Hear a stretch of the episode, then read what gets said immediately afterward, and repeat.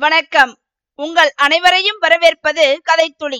உங்களுடன் பேசிக் கொண்டிருப்பது உங்கள் காயத்ரி தேவி முருகன். நாம் இன்று அமரர் கல்கி அவர்கள் எழுதிய கல்வனின் காதலி எனும் கதையின் பகுதி இருபத்தி ஒன்றைத்தான் பார்க்க போகிறோம்.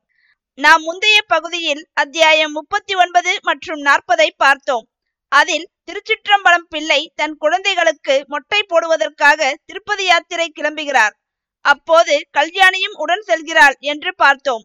மேலும் ராயவரம் ஜங்ஷனில் ரயிலுக்காக காத்திருக்கும் போது அங்கு இருந்த சிலர் முத்தையன் தப்பிச் சென்ற செய்தியை பற்றி பேசுகின்றனர்.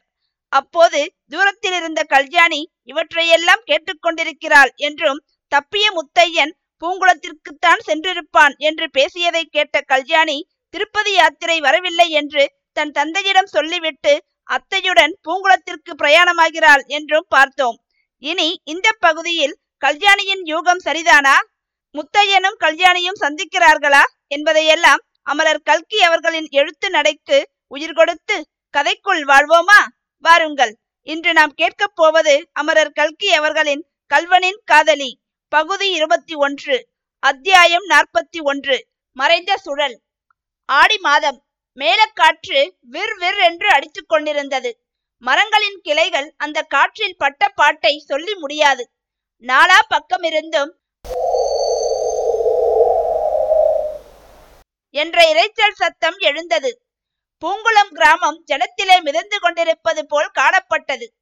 ஆறுகளிலும் வாய்க்கால்களிலும் புது வெள்ளம் இரு கரைகளையும் தொட்டுக்கொண்டு சுழிகள் நுரைகளுடன் அதிவேகமாய் போய்க் கொண்டிருந்தது. வயல்கள் எல்லாம் தண்ணீர் நிறைந்து ததும்பிக் கொண்டிருந்தன. நாற்றங்கால்களில் இளம் நாற்றுக்கள் கொழுகொழுவென்று பசுமையாய் படர்ந்து இருந்தன.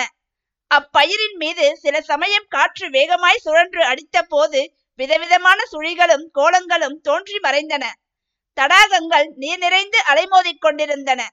தாமரையும் அள்ளியும் புத்துயிர் பெற்று தளதளவென்று விளங்கிய புதிய இலைகளையும் மொட்டுகளையும் விட்டு கொண்டிருந்தன.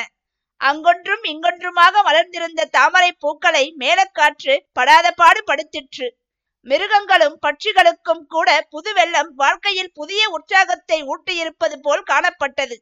எருமை மாடுகள் தளர்ந்த நடையுடன் வந்து கொண்டிருந்தவை நீர் நிரம்பிய தடாகத்தை பார்த்ததும் அதிவேகமாய் பாய்ந்து வந்து தண்ணீரில் அமிழ்ந்தன. கொக்குகள் கூட்டம் கூட்டமாக பறந்து வந்து குளக்கரைகளில் புதிதாய் முளைத்து வரும் கோரைகளுக்கு மத்தியில் உட்கார்ந்து மௌனானந்தத்தில் ஆழ்ந்துவிட்டன பசுமையான கோரைகளுக்கிடையில் அந்த தூய வெண்ணிற கொக்குகள் நின்ற நிலையும் அவற்றின் நிழல் கீழே தண்ணீரில் பிரதிபலித்த தோற்றமும் ஆகா எப்பேற்பட்ட கைதேர்ந்த சித்திரக்காரன் எழுதிய சித்திரமோ இது என்று நம்மை அதிசயிக்க செய்தன. கல்யாணி பூங்குளத்துக்கு வந்து வண்டியை விட்டு இறங்கி வீட்டுக்குள் போனாலோ இல்லையோ? உடனே குடத்தை எடுத்து இடுப்பில் வைத்துக்கொண்டு அத்தை நான் ஆற்றங்கரைக்கு போய் குளித்துவிட்டு வருகிறேன் என்று சொல்லிவிட்டு கிளம்பினாள். என்னடி அம்மா இது? நாளைக்கு போய் ஆற்றில் குளித்தால் போதாதா? இன்றைக்கே அவசரமா? மேலக்காற்றோ இப்படி சூறாவளியாய் அடித்து கொண்டிருக்கிறது. இந்த காற்றில் போனால் உடம்புக்குத்தான் ஆகுமா? நான் தனியாய் இருக்கும் போது நீ ஏதாவது உடம்புக்கு வருவித்துக் கொண்டு படுத்துக்கொண்டு விடாதே. என்னால் ஆகாது என்றாள் அத்தை. நன்றாய் இருக்கிறது. ஆற்றிலே புது வெள்ளம் வந்திருக்கும் போது யாராவது வீட்டில் வெந்நீரில் குளிப்பார்களா? நான் மாட்டேன் என்று சொல்லிவிட்டு கல்யாணி கிளம்பிச் சென்றாள். நேரே அவள் பாழடைந்த கோவிலுக்குத்தான் சென்றாள் என்று சொல்லவும் வேண்டுமா? இந்த தடவை அவள் ஏமாற்றம் அடையவில்லை. மரத்தடியில் மேடை மீது முத்தையன் தலையில் கட்டிய முண்டாசுடன் உட்கார்ந்திருந்தான். அவனுடைய முகத்தில் குதூகலம் குடிகொண்டிருந்தது. கல்யாணியை பார்த்ததும் அவன் ஸ்ரீமதி கல்யாணி அம்மாள் வரவேணும். தங்களை எதிர்நோக்கிக் கொண்டுதான் இன்று காலை ஆறு மணியிலிருந்து காத்திருக்கிறேன் என்றான். கல்யாணி ஆனந்த பரவசமானாள். திடீரென்று தனக்கு இறகுகள் முளைத்து ஆகாசத்தில் பறப்பது போன்ற உணர்ச்சி அடைந்தாள். சென்ற நாலு வருஷ காலத்தில் முத்தையன் ஒரு தடவையாவது இவ்வளவு சந்தோஷமாக அவளை வரவேற்றது கிடையாது. கல்யாணியின் கல்யாண பேச்சு ஆரம்பித்ததிலிருந்து அவர்களுக்குள் கோபமும் தாபமும் தான் அதிகமாய் இருந்தன அல்லவா? நான் இன்று உன்னை பார்ப்பது அதிர்ஷ்டவசந்தான். இத்தனை நேரம் திருப்பதிக்கு கிட்டத்தட்ட நான் போயிருக்க வேண்டியது என்றாள் கல்யாணி. ஓஹோ அதென்ன சமாச்சாரம்? இதோ இந்த அக்ராசன பீடத்தில் அமர்ந்து எல்லாம் விவரமாக சொல்ல வேணும் என்றான் முத்தையன். அவளுடைய குடத்தை வாங்கி கீழே வைத்து அவளையும் அந்த மேடையில் உட்காரச் செய்தான். கல்யாணி அன்று நடந்ததையெல்லாம் ஒருவாறு சொன்னாள். ராயவரம் ஸ்டேஷனில் ரயிலுக்காக காத்து கொண்டிருந்த போது முத்தையனை பற்றிய பேச்சு காதில் விழுந்ததையும் கொள்ளிடக்கரைக்குத்தான் வந்திருப்பான் என்ற வார்த்தையை கேட்ட உடனே தான் திருப்பதிக்கு போகாமல் திரும்பி வந்து விட்டதையும் கூறினாள். கல்யாணி உன்னுடைய இப்பேற்பட்ட அன்புக்கு நான் எந்த வகையில் தகுந்தவன் என்றுதான் தெரியவில்லை. உன்னுடைய அன்பை கூட ஒரு சமயம் நான் சந்தேகித்தேனே. அதை நினைத்தால் ஆச்சரியமாய் இருக்கிறது என்றான் முத்தையன். கல்யாணிக்கு அப்போது ரயில்வே ஸ்டேஷனில் காதில் விழுந்த இன்னும் சில விஷயங்கள் ஞாபகம் வந்தன. அவள் முகத்தில் உடனே துன்பக்குறி தோன்றிற்று. அதெல்லாம் சரிதான் ஆனால் என்று கேட்க ஆரம்பித்தவள் தயக்கமடைந்து நிறுத்திவிட்டாள். என்ன என்ன? என்று முத்தையன் கேட்டான். கல்யாணி பேச்சை மாற்றி ரயிலேறுகிற சமயத்தில் நான் வரவில்லை என்று சொல்லிவிட்டேன் அல்லவா? அப்பாவும் சின்னம்மாவும் என்ன நினைத்தார்களோ தெரியாது. என்னை பைத்தியம் என்றே முடிவு கட்டியிருப்பார்கள். ஸ்டேஷனில் இருந்தவர்கள் கூட என்னை பார்த்து சிரித்திருப்பார்கள் என்றாள். இவ்வளவு தானே கல்யாணி? நாம் இரண்டு பேரும் பைத்தியங்கள்தான் பைத்தியங்களாகவே இருப்போம். சிரிக்கிறவர்கள் எல்லாம் சிரித்துக் கொள்ளட்டும். இன்னும் கொஞ்ச நாள் தானே சிரிப்பார்கள்? நாம் இருவரும் கப்பலேறி ஆனந்தமாக கடல் பிரயாணம் செய்யும் போது அவர்களுடைய சிரிப்பு நம்மை தொடர்ந்து வரப்போகிறதா? அக்கறை சீமைக்கு போய் ஆனந்தமாய் காலம் கழிக்கும் போதுதான் அவர்களுடைய பரிகாசம் நம் காதில் விழப்போகிறதா? கல்யாணி என்னுடைய வேலையெல்லாம் ஆகிவிட்டது. அபிராமியை பார்த்து விட்டேன் அவள் சௌக்கியமாய் இருக்கிறாள்.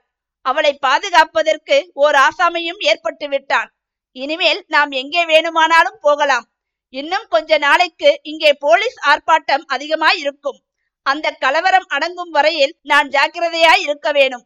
அப்புறம் நாம் கப்பலேறி கிளம்பி விட்டோமானால் பிறகு எது எப்படி போனால் நமக்கென்ன? சொர்க்க வாழ்வை அடைந்தவர்களுக்கு மண்ணுலகத்தை பற்றி கவலை ஏன்? என்றான். பிறகு சில தினங்கள் கல்யாணிக்கும் முத்தையனுக்கும் சொர்க்க வாழ்வாகவே சென்று வந்தன. அவர்கள் ஆனந்த வெள்ளத்தில் மிதந்து கொண்டிருந்தார்கள் என்றே சொல்லலாம். ஆனால் அந்த வெள்ளத்தின் அடியில் ஒரு பெருஞ்சுழல் வட்டமிட்டு சுழன்று கொண்டிருந்தது என்பதை அவர்கள் அறிந்திருக்கவில்லை. அத்தியாயம் நாற்பத்தி இரண்டு. தண்டோரா. ராயவரம் டவுன் போலீஸ் ஸ்டேஷன் பிரமாத அமர்க்களப்பட்டு கொண்டிருந்தது. சென்னை பட்டணத்திலிருந்து சாட்சாத் டெபுட்டி இன்ஸ்பெக்டர் ஜெனரல் துரையே வந்திருந்தார். இன்னும் ஜில்லா சூப்பரிண்டென்டென்ட் துரையும் இரண்டு டெபுட்டி சூப்பரிண்டென்டென்ட்களும் அரை டஜன் சர்க்கிள் இன்ஸ்பெக்டர் சப் இன்ஸ்பெக்டர்களும் முப்பது கான்ஸ்டபிள்களும் ஆஜராகி இருந்தார்கள் ஜில்லா சூப்பரிண்டென்டென்ட் துரை மேஜையிலே ஓங்கி குத்திவிட்டு சொல்கிறார் நம்முடைய ஜில்லா போலீஸ் படைக்கு இதைவிட அவமானம் வேண்டியதில்லை. நம்முடைய மானம் போயே போய்விட்டது. சென்னையிலிருந்து டெபுட்டி இன்ஸ்பெக்டர் ஜெனரல் துரை வந்திருப்பதை பார்க்கிறீர்கள் அல்லவா? இன்று இருபதாம் தேதி. இந்த மாதம் முப்பத்தி ஒன்றாம் தேதிக்குள் திருடனை நாம் பிடித்தேயாக வேண்டும். தெரிகின்றதா? டெபுட்டி இன்ஸ்பெக்டர் ஜெனரல் சொல்கிறார் திருடன் எடுத்து வந்த மோட்டார் கொள்ளிடம் பாலத்துக்கு பக்கத்தில் மடுவில் கிடந்து அகப்பட்டு விட்டது. ஆகையால் அவன் இந்த கொள்ளிடக்கரையில்தான் எங்கேயோ ஒளிந்திருக்கிறான். கொள்ளிடக்கரை காடுகளை சல்லடை போட்டு சலித்து விடுங்கள். அவனுக்கு யாராவது உதவி செய்பவர்கள் இருக்கத்தான் வேண்டும். யார் மேல் சந்தேகம் ஏற்பட்டாலும் உடனே அரசு செய்து விடுங்கள். கொஞ்சம் கூட தயங்க வேண்டாம். தெரிகின்றதா? பிறகு டெபுட்டி இன்ஸ்பெக்டர் ஜெனரல் துரை ஜில்லா சூப்பரிண்டென்டென்டை பார்த்து இந்த திருடனை உள்ளூரில் துப்பு வைக்காமல் கண்டுபிடிப்பது கஷ்டம். துப்பு சொல்கிறவர்களுக்கு ஆயிரம் ரூபாய் சன்மானம் கொடுக்கப்படும் என்று டாம்டாம் போடச் சொல்லுங்கள் என்றார். முத்தையன் கொள்ளிடக்கரைக்கு வந்து பத்து நாளைக்கு மேல் ஆகிவிட்டது. அன்று காலையில் கல்யாணி சமையல் செய்து கொண்டிருந்தாள். அவள் முகத்திலே குதூகலம் குடிகொண்டிருந்தது. சில சமயம் தனக்குத்தானே புன்னகை புரிந்து கொள்வாள் சில சமயம் தனக்குள்ளேயும் சில சமயம் வாய்விட்டும் பாட்டு பாடுவாள். முத்தையனுக்காக நாம் சமையல் செய்கிறோம் என்ற எண்ணமே அவளுக்கு அத்தகைய உற்சாகத்தையும் மகிழ்ச்சியும் அளித்தது. சமையல் செய்த பிறகு கொஞ்ச சாப்பாட்டை பக்குவமாய் பிசைந்து இலையில் கட்டி குடத்துக்குள் வைத்துக் கொண்டு அத்தையிடம் குளிக்கப் போகிறேன் என்று சொல்லிவிட்டு கல்யாணி ஆற்றுக்கு கிளம்புவது வழக்கம். அத்தைக்கு கண் பார்வை கொஞ்சம் மங்கள். அது இப்போது கல்யாணிக்கு ரொம்பவும் சௌகரியமாய் இருந்தது. சில சமயம் ஆற்றங்கரைக்கு கிளம்பும் போது கல்யாணிக்கு சங்கடம் ஏற்பட்டுவிடும். அக்கம் பக்கத்து வீடுகளில் யாராவது வந்து நாங்களும் உன்னுடன் குளிக்க வருகிறோம் என்பார்கள். அப்போது திடீரென்று அவள் தன் மனத்தை மாற்றிக்கொண்டு இல்லை அம்மா நான் இன்று குளிக்க வரவில்லை என்று சொல்லிவிடுவாள். அப்புறம் மத்தியானத்துக்கு மேல் தனியாக போவாள். அப்படி கிளம்புவது தடைபட்ட போதெல்லாம் ஐயோ முத்தையன் காத்திருப்பானே பசியோடு இருப்பானே என்று அவளுடைய உள்ளம் துடிதுடித்துக் கொண்டிருக்கும். அன்றைய தினம் அவள் சாப்பாட்டை குடத்துக்குள் எடுத்து வைத்துக் கொண்டிருந்த போது வாசலில் தண்டோரா போடும் சத்தம் கேட்டது. கிராம வெட்டியான் பின்வருமாறு கூவினான். கொள்ளைக்கார முத்தையா பிள்ளையை பிடிக்க துப்பு சொல்றவங்களுக்கு சர்க்காரிலே ஆயிரம் ரூபா சன்மானம் அளிப்பாங்க. டம் டம் டம் டம். மேற்படி முத்தையா பிள்ளைக்கு சாப்பாடு போடுறது தங்க இடம் கொடுக்கிறது பேசுறது பழகுறது எல்லாம் பெரிய குத்தங்களாகும். அப்படி செய்யறவங்களை சர்க்காரிலே கடுமையா தண்டிச்சு போடுவாங்க. சாக்கிரதை சாக்கிரதை சாக்கிரதை. டம் டம் டம் டம். கல்யாணி வழக்கம் போல் அன்றும் இடுப்பில் குடத்துடன் கொள்ளிடத்திற்கு குளிக்க கிளம்பினாள். போகும்போது அவளுடைய உள்ளத்தில் பற்பல எண்ணங்கள் தோன்றி அலைந்தன. விற்றென்று வீசிய மேலக்காற்றினால் அவளுடைய சேலையின் தலைப்பு அலைந்ததைக் காட்டிலும் அதிவேகமாகவே அவளுடைய உள்ளம் அலைந்தது. எவ்வளவு எவ்வளவோ ஆபத்துகளுக்கு துணிந்து நாம் முத்தையனுக்கு உதவி செய்கிறோம் என்ற எண்ணம் அவளுக்கு எல்லையில்லாத பூரிப்பை அளித்தது. இந்த ஆபத்தெல்லாம் விலகி முத்தையனும் தானும் கப்பலேறி சென்று நிர்பயமாயும் சந்தோஷமாயும் வாழும் காலம் வருமா என்று எண்ணிய போது அவளுடைய இருதயம் பெரும் புயலில் அகப்பட்ட மரக்கலத்தை போல் கலங்கியது. ஆனால் எல்லாவற்றையும் விட அவளை அதிகமாய் கலங்கச் செய்து வந்த எண்ணம் வேறொன்றாகும். தன்னுடைய இத்தனை அன்புக்கும் முத்தையன் பாத்திரந்தானா இந்த நினைவு சில சமயம் தோன்றும் போது அவள் சொல்ல முடியாத வேதனை அடைவாள் அன்று ரயில்வே ஸ்டேஷனில் முத்தையனுடைய ஸ்திரீ சகவாசத்தை பற்றி அவள் காதில் விழுந்த பேச்சு தெல்லிய பாலில் ஒரு சிறிது நஞ்சை கலந்தது போல் அவளுடைய தூய உள்ளத்தில் விஷத்தின் விதையை போட்டுவிட்டது. நம்முடைய முத்தையனா அப்படியெல்லாம் செய்வான்? ஒரு நாளும் இல்லை என்று ஒரு நிமிஷம் எண்ணுவாள். மறு நிமிஷம் பேதை பெண்ணாகிய எனக்கு என்ன தெரியும்? புருஷர்கள் எல்லாரும் அப்படித்தானோ என்னமோ? என்னை மோசம்தான் செய்கிறானோ என்னமோ? என்று கலங்குவாள். சென்ற பத்து நாளாகவே இது விஷயமாக முத்தையனிடம் பிரஸ்தாபித்து அவனிடம் உறுதி பெற வேண்டும் என்று எண்ணிக்கொண்டிருந்தாள். ஆனால் அதற்கு தைரியம் வராமல் நா எழாமல் நாட்கள் கழிந்து வந்தன. இன்றைக்கு எப்படியாவது அந்த பேச்சை எடுத்து முத்தையனிடம் உறுதி பெற்று கொள்ள வேண்டும் என்று வழியில் கல்யாணி தீர்மானம் செய்து கொண்டாள். ஆனால் ஐயோ அந்த தீர்மானத்தை நிறைவேற்ற அவளுக்கு சந்தர்ப்பம் கிடைக்கவே இல்லை. அன்று அவள் பாழடைந்த கோவிலுக்கு கொஞ்ச தூரத்தில் வந்து கொண்டிருந்த போது காட்டின் உள்ளிருந்து பேச்சுக்குரல் வருவது கேட்டு திடுக்கிட்டாள். இந்த ஆபத்தான நிலைமையில் முத்தையனுடன் யார் வந்து பேச முடியும்? அந்த இடத்திலேயே நின்று மரங்களின் இடைவெளி வழியாக உற்று பார்த்தாள். ஐயோ இது என்ன காட்சி? பார்க்க சகிக்கவில்லையே. முத்தையனுக்கு அருகில் ஒரு ஸ்திரீ அல்லவா உட்கார்ந்திருக்கிறாள். அவளுடைய தழுக்கும் குலுக்கும் சிரிப்பை பார் சிரிப்பை அழகு சொட்டுகிறது. சீ முத்தையனுடைய முதுகில் அவள் தட்டி கொடுக்கிறாளே. ஐயோ இது என்ன கோரம்? முத்தையன் திரும்பி அவளை தழுவிக் கொள்கிறானே. கல்யாணிக்கு அந்த நிமிஷத்தில் சித்த பிரமையே உண்டாகிவிட்டது போல் இருந்தது. பார்த்தது பார்த்தபடி சில நிமிஷம் அங்கேயே நின்றாள். பிறகு அங்கே நிற்க முடியாதவளாய் இடுப்பில் குடத்துடன் வந்த வழியே திரும்பிச் செல்லலானாள். முத்தையனை காண வந்துள்ள ஸ்திரீ யார்? அவனுக்கும் அவளுக்கும் என்ன சம்பந்தம்? இனி கல்யாணி என்ன செய்ய போகிறாள்? என்பதையெல்லாம் நீங்கள் தெரிந்து கொள்ள வேண்டுமென்றால் இந்த கதையை தொடர்ந்து கேட்க வேண்டும். நாம் கூடிய விரைவில் பகுதி இருபத்தி இரண்டில் சந்திக்கலாம். அதுவரை உங்களிடமிருந்து விடை பெறுவது உங்கள் காயத்ரி தேவி முருகன்.